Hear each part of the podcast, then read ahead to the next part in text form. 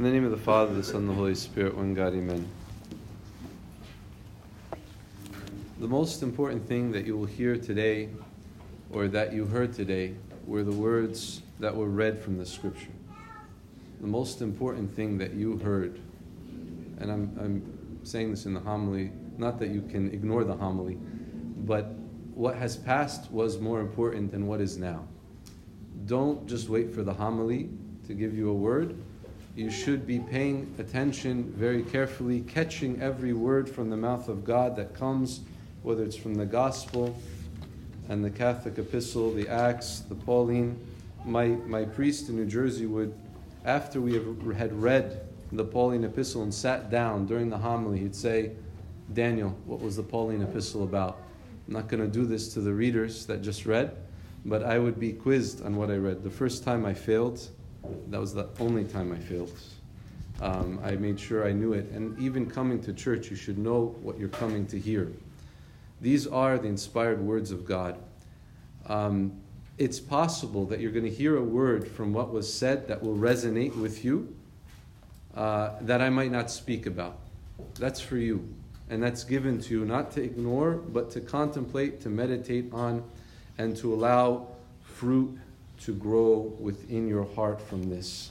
These words of our Savior, where He says, either make the tree good and its fruit good, or, may, or else make the tree bad and its fruit bad. For a tree is known by its fruit. I believe we judge ourselves, we judge what we do, um, we judge the, the services, we judge it all by in this, in this nature. And it's important for us to always see where uh, the fruit is coming from and how good the fruit is. And of course, the fruit on the tree is, is good initially, but if it can continue to produce good fruit year after year, then you know that the product is good. For today, I want to speak to you about the Word of God and how the human words that we say and we utter, they also can become words of God. What we speak can become words of God, from God, from God through you to others. Uh, and why this is important is because we have to understand the power of the Holy Spirit within each and every one of us. The Holy Spirit, so I'm going to just speak about the Holy Spirit for a minute and hopefully come back to the Word of God. The Holy Spirit, as you know, has been present in the life of Jesus Christ and in the life of the church. How is the Holy Spirit present in the life of Jesus Christ? It's simple everything that Jesus did, he did with the Father and the Holy Spirit. Nothing was done alone. It wasn't like the Father did something alone without the Spirit and the Son, or any of the other ones did anything alone. All of them working together. And as all the miracles that Christ did, he did with the power of the Holy Spirit. All the words that he uttered, he uttered with the power of the Holy Spirit. Not, again, they're not three gods, they're all one. I don't want you to separate as if Jesus was powerless and needed the Holy Spirit or anything like that. No, they're all working together, and that's important in order to understand today's gospel reading. They were united, so nothing that is seen to be done by one is done alone, but it's done with the power and the presence of all. Now, I know that I could pretty much say anything right now and you might forget. It's all right. But I really hope you remember that this one thing that same Holy Spirit, which was working in Christ and present in Christ, which was working in the church and present in the church. And just to give you just a small verse about the presence of the Holy Spirit in the church, it said that with great power the apostles gave their testimony or their witness to the resurrection of the Lord Jesus and great grace was upon them. This Holy Spirit was in them, and what I want you to remember is that this Holy Spirit is in you. He isn't your conscience. Uh, he uses your conscience, but He isn't your conscience. He is the third person of the Trinity, of which we say, O heavenly King, the Spirit of truth, the Comforter who is everywhere and fills everybody, the treasury of goodness and giver of life, we ask you to graciously come and dwell in us. Purify us from all iniquity, save our souls. So when we talk about the Holy Spirit, we have to also recognize that there is something called the blasphemy of the Holy Spirit, the denial of the Holy Spirit, the, the ignoring of the Holy Spirit. All of this is present, and we have to understand what this means. What does it mean here in this gospel? Christ performs a miracle. Christ performs a miracle, and it says it very simply. There was a demon possessed man who was blind and mute. And he healed him so that the blind and mute man both spoke and saw. And by the way, let me just do another aside here. Jesus Christ doesn't come to this, and I've said this before, and I want you to really kind of apply what I'm about to say to today's context. Read between the lines. Jesus Christ doesn't come up to this demon possessed person who's blind and mute and says, You're a wonderful person. I love you just the way that you are. There's nothing wrong with you. I accept you with all your imperfections. You are also a child of God, no matter what is no matter what what things are wrong with you. Actually, I can't even say anything is wrong with you because you are perfect just the way you are. You can't help the fact that you're blind. You can't help the fact that you're mute. Blah, blah, blah. You get what I'm saying? Right? He doesn't come up to somebody and say, You're perfect with all your imperfections. He changes us. And that is how we have to understand life with Jesus Christ. He doesn't come to accuse you of this sin and that sin and this wrongdoing and that wrongdoing, but He comes to change us so that we are, if we are blind, we can see. If we were mute and could not praise Him, we are able to come. He heals us of our imperfections. We are so fixated today on what people are and not on what they are supposed to become, what they were created to be. And this is what Christ does for us. We were created to be perfect, both physically and spiritually. One who is blind must admit, I am blind and I need to see. And somebody who's physically blind in this life is promised sight, even spiritual sight, before the end of time, but, but sight in the kingdom of God to be fully perfect, perfected in Christ. So Christ comes with the Holy Spirit and he heals this individual. And the Pharisees accuse him of performing this miracle through the power of Satan. And this is the problem is that something that was clearly done by the power of the Holy Spirit is attributed to Satan, is attributed to the evil one.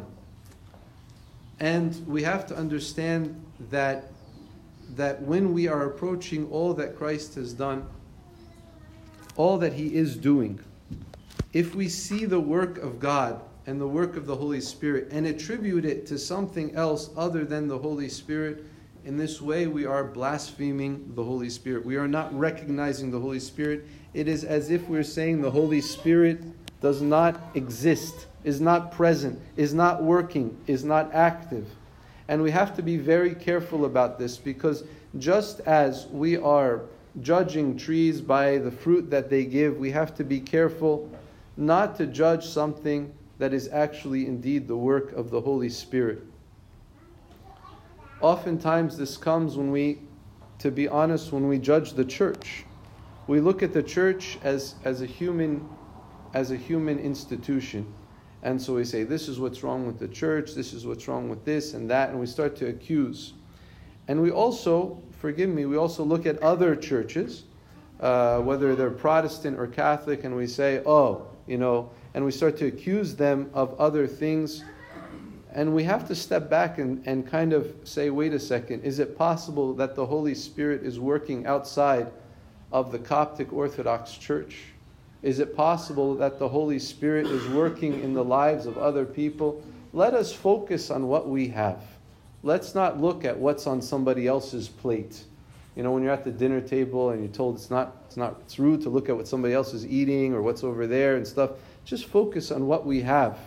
And also focus on the church. And I want you to trust the church and trust the work of the Holy Spirit in the church. When the church is giving you guidance, whether it be to fast a certain fast, or to pray a certain prayer during the day, or to come to church, or to come to church um, you know, for other services other than Sunday. These are the work of the Holy Spirit or the, the work of the Holy Spirit in you. It can transform into the Holy Spirit working within you. And we have to recognize the work of the Holy Spirit within us. Now, where is that early church? Where is that early church where, you know, with great power, it says, or sorry, the exact verse, Acts 4.33, with great power the apostles gave their testimony to the resurrection of the Lord, and great grace was upon them all. We have to rediscover this grace. We have to rediscover this power. We have to reignite the Holy Spirit within us. Now, it's not going to mean that you're going to go on the street and start preaching and everything, but there's something, there's, there's a, a very big difference from simply preaching in the street um, about the Holy Spirit and the work of God and everything and doing nothing. Right? There's a big difference between doing nothing and doing this. And we have to find ourselves somewhere in the middle of that. Is, it, is the Holy Spirit within us? Yes. What is He doing within us? What is He, how active is He within us? Or how active am I allowing Him to be within us? If you have, um, if you have a spiritual life, you read your Bible, you say your prayers, you go to church, you go repent, you go to confession, all of this all of this is to reignite the work of the Holy Spirit within you. And when you speak to others, how many times are we confronted with, with just the most ridiculous um, uh, events happening in the lives of our neighbors or of, uh, of, our friends or, or even just people that, that don't have Christ, don't have the Holy Spirit? Are we not called in those situations to give a word of peace? to give a word uh, uh, of comfort, to give a word as if we're taking it from the mouth of God and giving it to them, isn't that our responsibility? Forget about now blasphemy against the Holy Spirit, not recognizing the work of the Holy Spirit as it is active in the life of the church and active in the lives of others. How is it in me? How active is it in me? The Holy Spirit calls us, begs us, begs us to uh, deepen our spiritual lives with God through Him. He is called a comforter. Is called the Paraclete. The Paraclete, that word, in it, it's like advocate, uh, counselor, like a lawyer on your side, defending you, helping you, encouraging you. How many of us, when we, uh, when we have an issue that we just don't know how legal it is, we call our lawyer right away. We say, okay, guide us in the steps that we need to, so that I don't fall into a problem later on down the road. This is what we do with our human affairs. With our spiritual affairs, the same thing has to happen. And it doesn't happen passively. You don't just all of a sudden become possessed by the Holy Spirit uh, and, and you start living that active spiritual life uh, against your will It has to be with your will and it has to be with your energy, your work. And this is why don't ever underestimate what, uh, what the effect of prostrations in your life, the effect of, of giving up uh, meat, you know, the effect of not eating in the morning, skipping the coffee, all of that stuff. You know, don't underestimate the effect that has on your spiritual life. Christ said, if you give a cup of cold water to a child in my name, you will by no means lose your reward. Every hair of your head is counted. He sees all that you do. So let's not, you know, be deluded and think that whatever we do doesn't matter. That the little stuff that we do, oh, God's not going to judge me for that, God's not going to judge me for that. Sure, God's not going to judge you if you want to think that, but the, the, the greater thing for us to understand is that we can increase in our spiritual lives and we can grow in our spiritual lives we can have deeper relationships with Him. You know, relationships with Him, and, and what is that? What is what are those relationships? You know, what does that translate into? Translates into peace. How many of us don't have peace? How many of us are searching for peace outside of God? How many of us are searching for peace outside of the Scripture, outside of the church, outside of the sacraments? How many of us are looking for peace? And are you successful? Are you finding that? Are you finding that peace?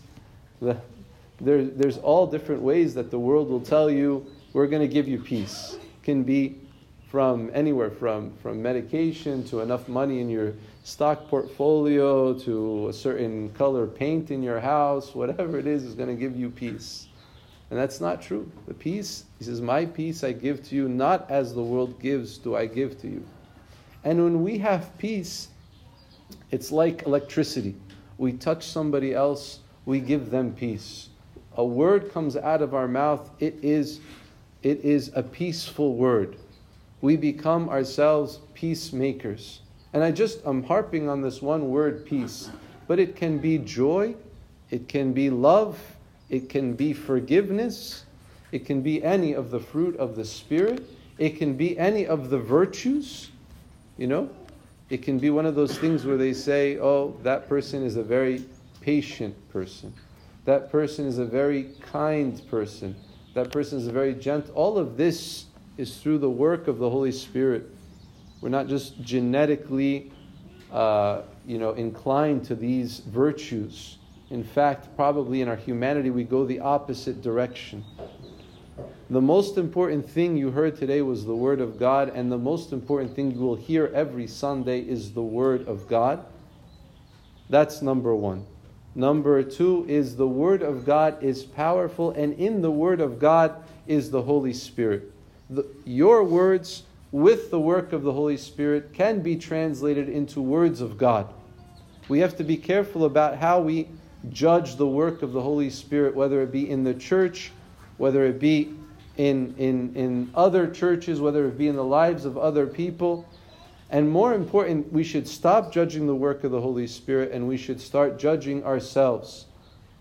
St. Macari said, Condemn yourself before you are condemned, or judge yourself before you are judged. When you judge yourself, then you can change. When you judge yourself, you can increase or you can, uh, the real word is metanoia, the word, change. You can change your direction, you can change and repent, and you can allow the Holy Spirit to work within you. Let's feed the Holy Spirit, especially during this fast.